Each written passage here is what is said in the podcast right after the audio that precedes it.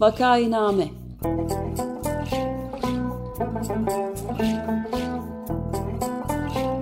Salgın günlerinde memleket manzaraları.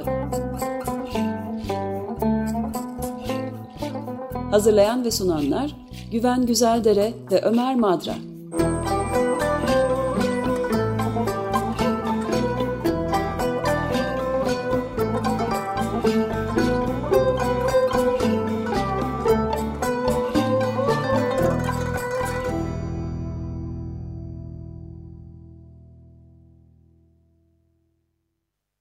Günaydın Güven Bey, merhabalar.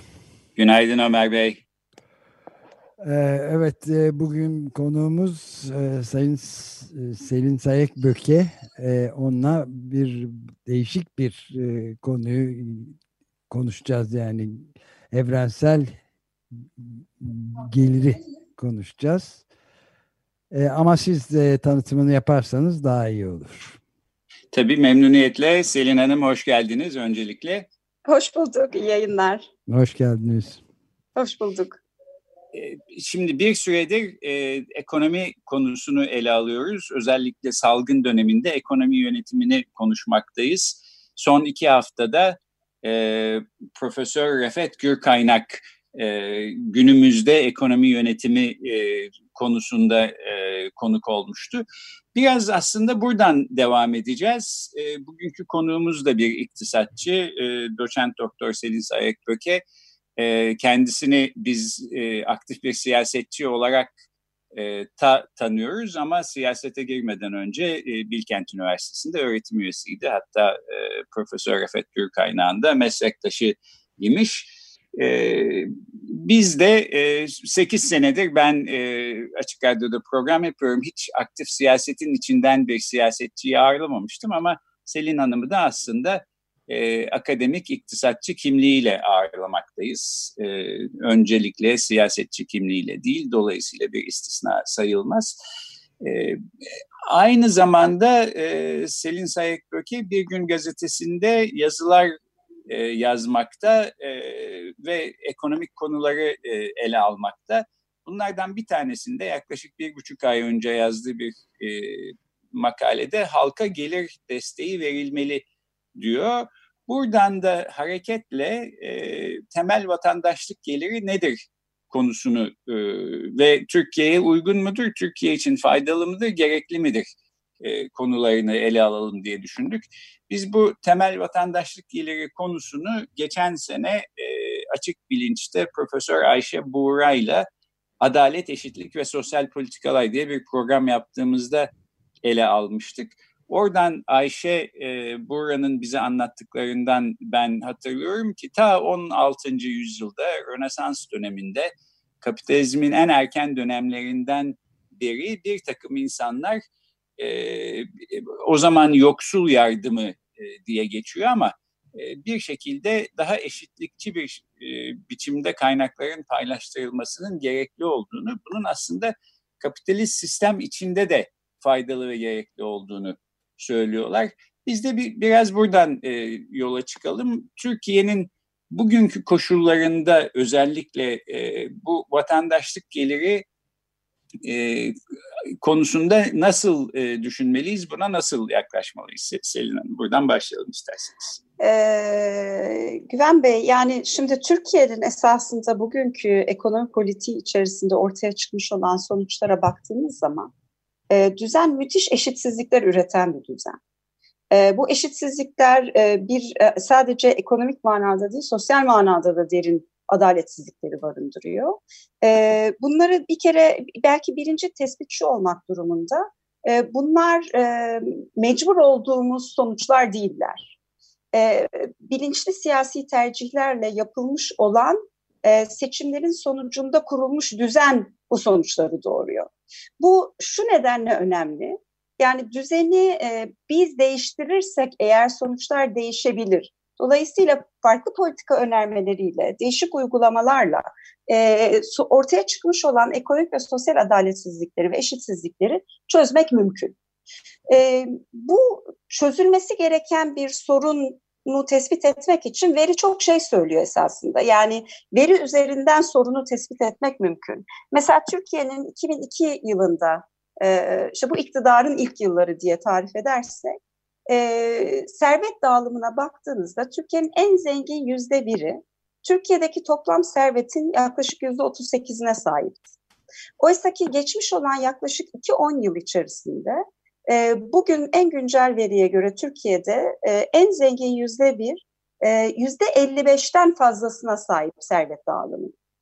E, bu birikerek devam eden bir soruna işaret ediyor. Yani gelir adaletsizliği e, geliri biriktirebilenlerin gittikçe zenginleştiği ve toplam servetten daha büyük pay aldığına e, işaret ediyor. Yani sadece bir yıl içerisinde elde edilen gelirlerde bir eşitsizlik yok. Aynı zamanda birikim üzerinden de, servet birikimi üzerinden de Türkiye müthiş eşitsizlikler üreten bir düzen içerisinde.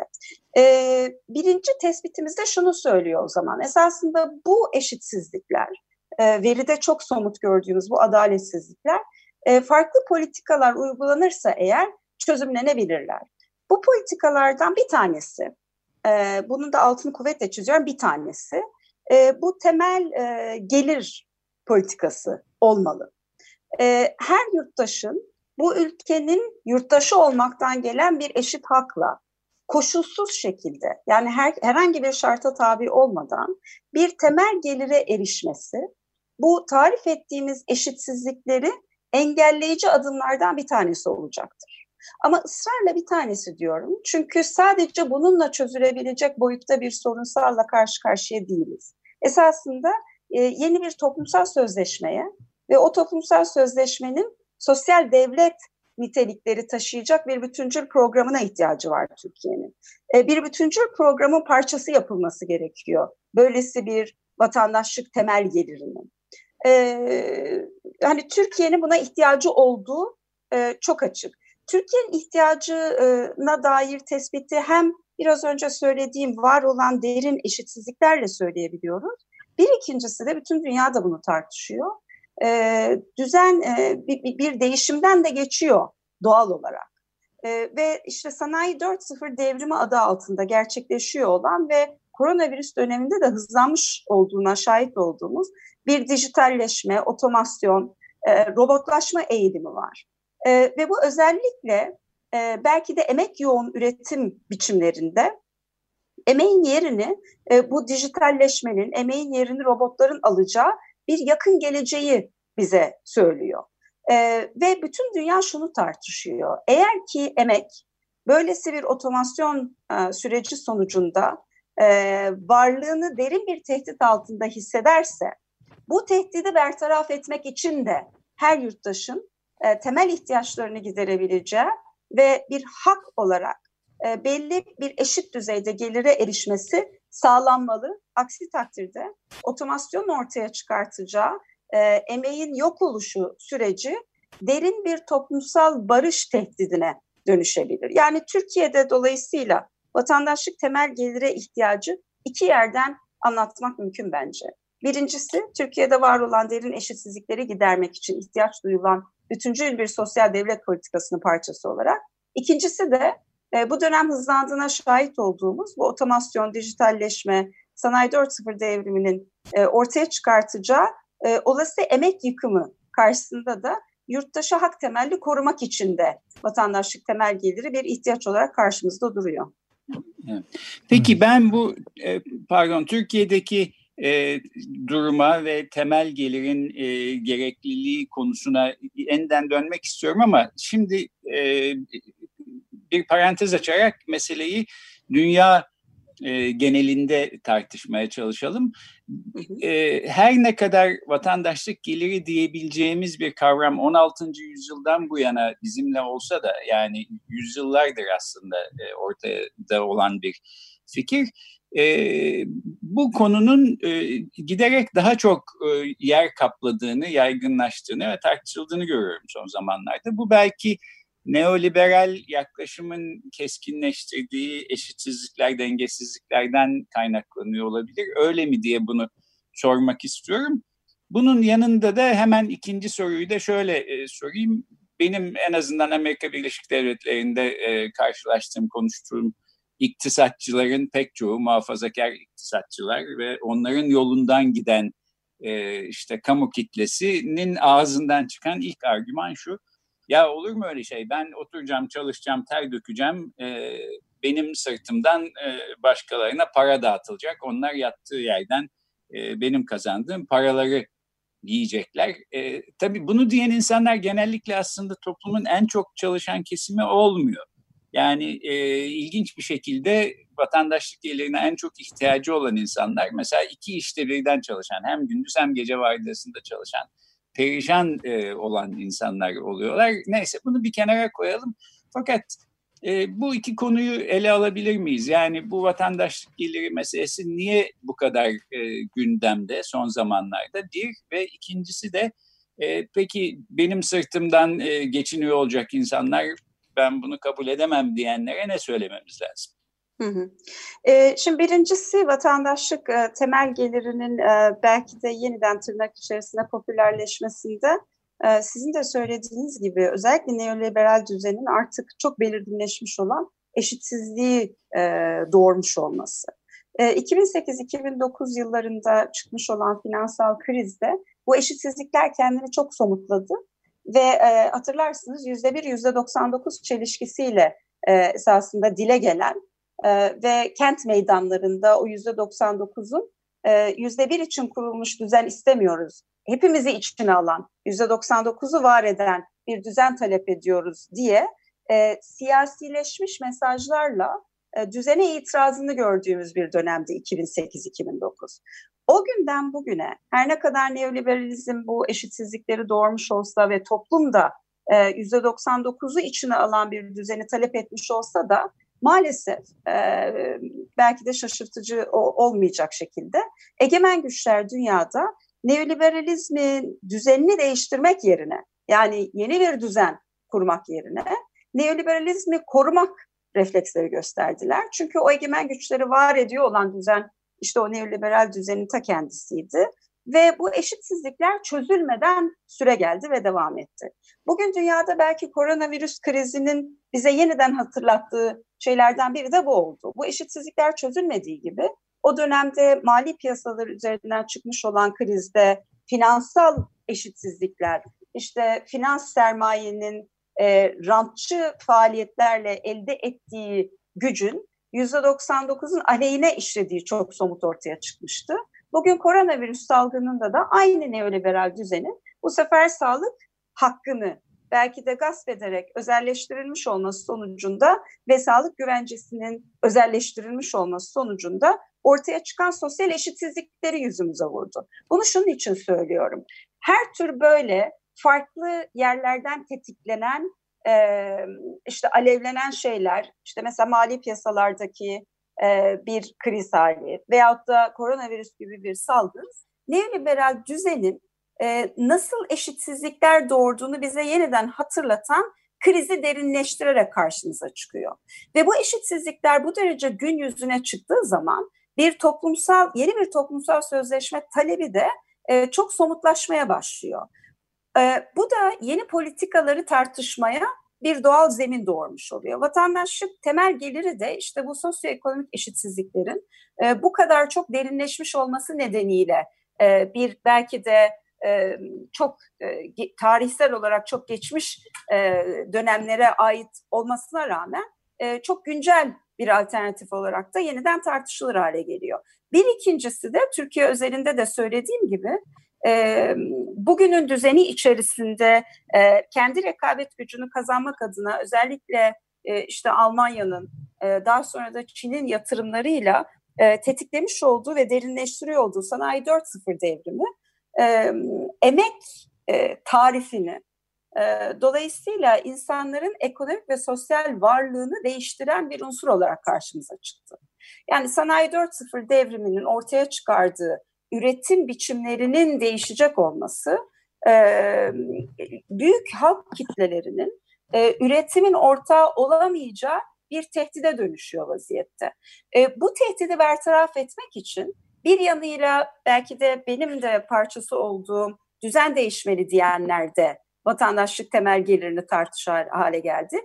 Bir yanıyla da düzeni korumak adına yani eğer emek sınıfı e, kendisini bu ekonomik düzenin parçası e, hissedemezse otomasyon, dijitalleşme, bu robotlaşma emeğin yerini alırsa e, böylesine düzen dışına itilen halk kitleleri e, toplumsal barışı e, yıkıcı bir sonuca doğru evrilebilir. Bu da belki de kapitalist düzenin kendi varlığını tehdit eder endişesiyle düzenin en merkezinde olanların dahi tartıştığı bir mesele haline geldi. Bu belki de şu açıdan önemli. Yine siyasi yelpazenin çok farklı yerlerinde duran bireylerin yani düzeni korumak isteyenlerin de düzen değişsin diyenlerin de vatandaşlık temel gelirinin e, bugün ortaya çıkmış olan sonuçları bertaraf etmek için bir alternatif olduğunu tartışıyor olması da e, konunun yaygınlaşmasında bence etkin unsurlardan biri.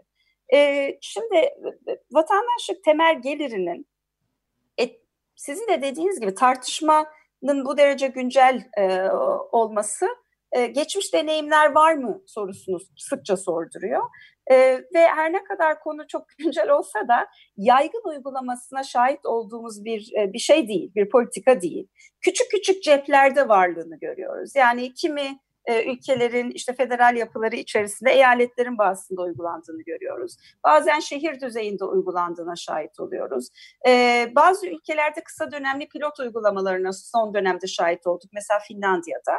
Ama şimdi mesela koronavirüs döneminde İspanya'da koronavirüse e, karşı ortaya konan sosyal politikaların bir parçası olarak da uygulamaya geçti.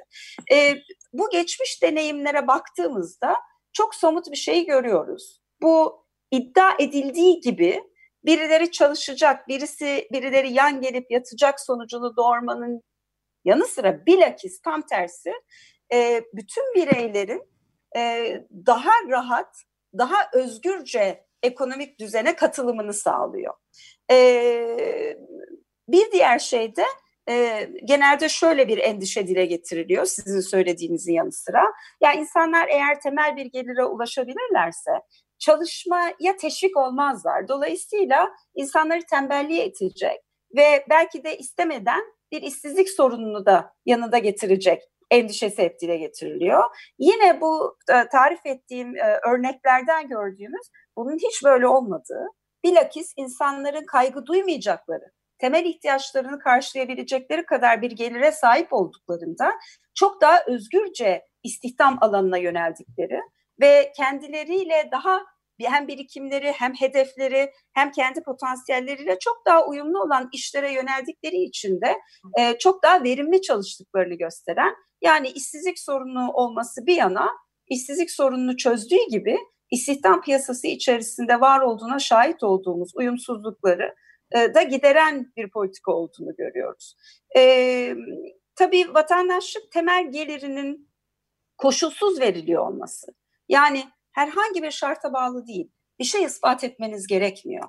Tek ihtiyaç e, birey olarak e, o ülkenin yurttaşı olmanız.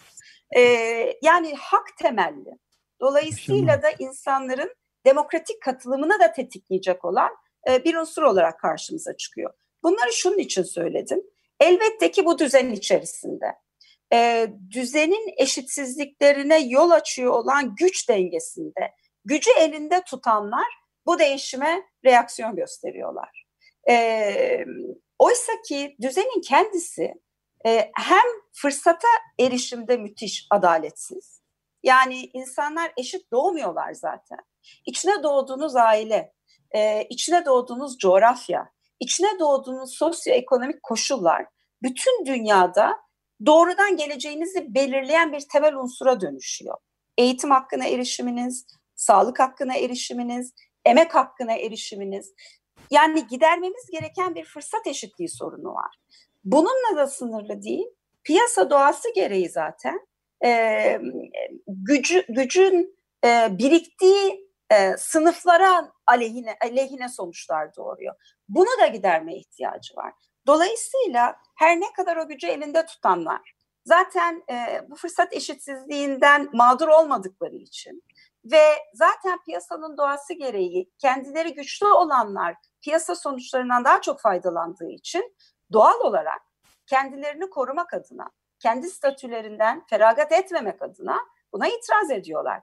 Oysa ki bütün temel bulgular, akademik çalışmalar şunu gösteriyor. Vatandaşlık temel geliri e, bir sadece bir yeniden dağılım mekanizması değil, aynı zamanda bütün düzeninde daha verimli işlemesine yol açan, dolayısıyla bütün sınıflarında e, faydalanacağı, e, bununla birlikte de fırsat eşitliği sorunsalına da çare üretecek, e, piyasada ortaya çıkan adaletsizliklere de çare üretecek bir araç olarak karşımızda duruyor.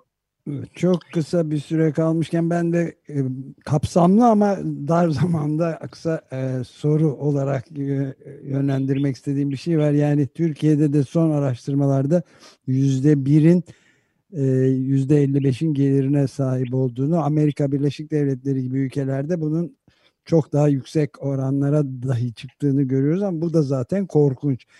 E, vatandaşlık temel geliri yanı sıra bu gelir e, vergi e, ödenmemesi gibi son derece önemli bir sorun var. Sanıyorum Türkiye'de de aynı şeyden bahsedilir mi? Bir sormak istediğim bir şey buydu. Yani dünyanın en zengin insanı olan Jeff Bezos'un hiç vergi ödemediğini biliyoruz. Yani dünyanın ilk trilyoneri, dolar trilyoneri olabilecek birinin hiç vergi ödemediğini biliyoruz mesela.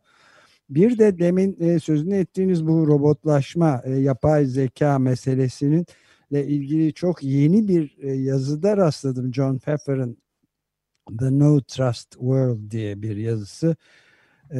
This changes everything or nothing kısaltılmış bir başlığıyla. Orada şeyi diyor yani hem yapay zeka ve hem robotlaşma zaten pandemi vurmadan yükselmekteydi. 2030'a gelince 20 milyon iş dünyada e, robotlar tarafından yapılıyor olacak hesaplanıyormuş ve Dünya Bankası'nın hesabına göre de e, mesela Etiyopya'daki işlerin yüzde 85'i Çin'de yüzde 77'si Tayland'da da mesela yüzde 72'si yani bu da e, çok e, tuhaf bir duruma yol açıyor yani çok uzun mesele ama e, yani birer cümleyle nasıl cevap verilebilir bilmiyorum.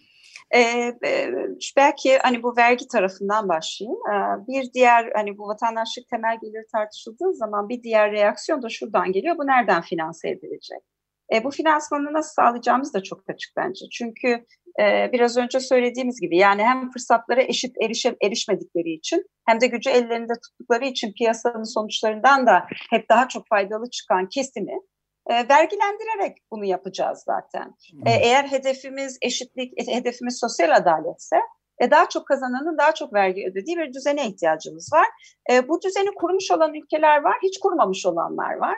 E, Amerika hiç kurmamış olanlardan biri. Evet, e, yani e, dolayısıyla ama kurmuş olan Kuzey Avrupa ülkeleri var elimizde örnek olarak.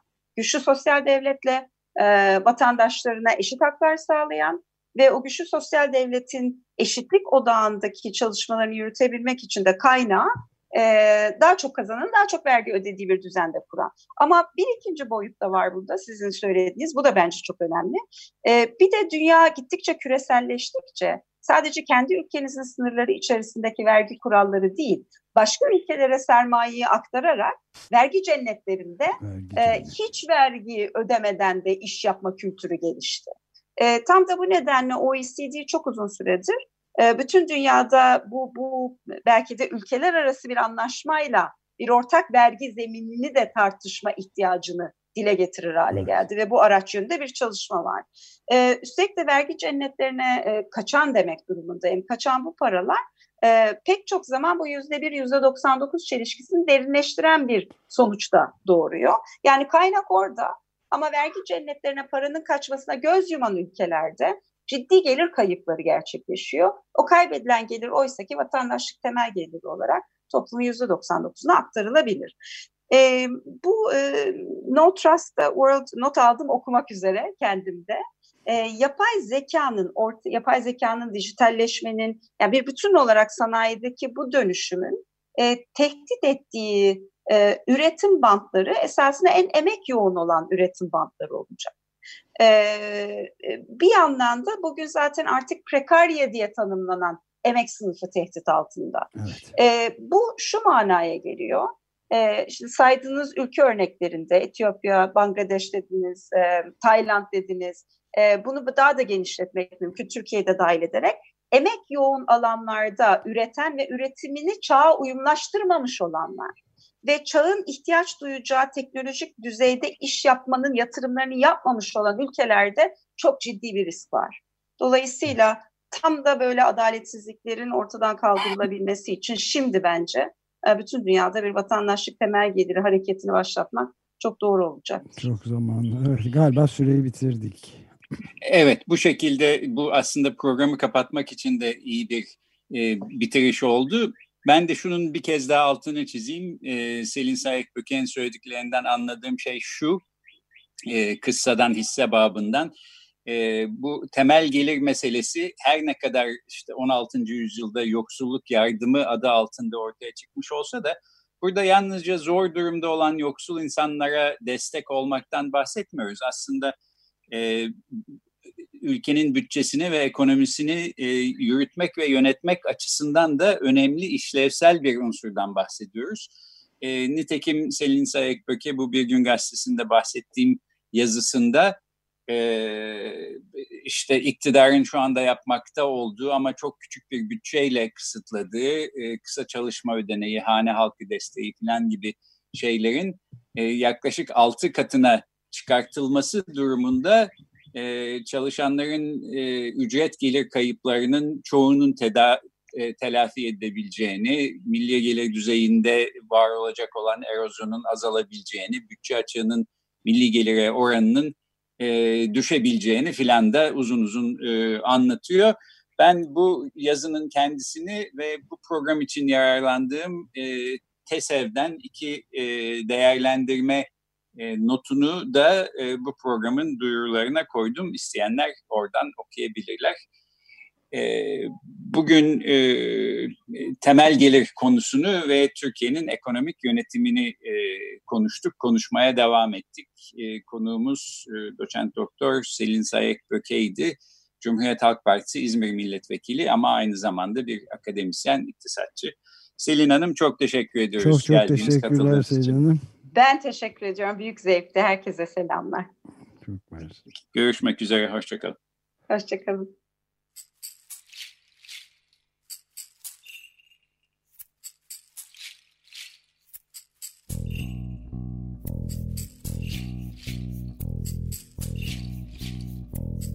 Vakainame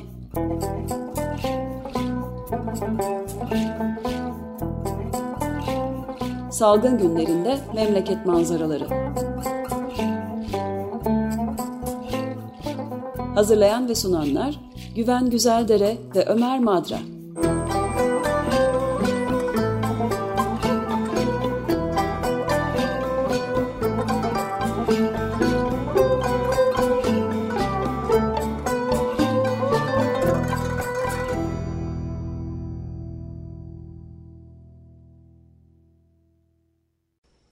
Radyo program destekçisi olun. Bir veya daha fazla programa destek olmak için 212 alan koduyla 343 41 41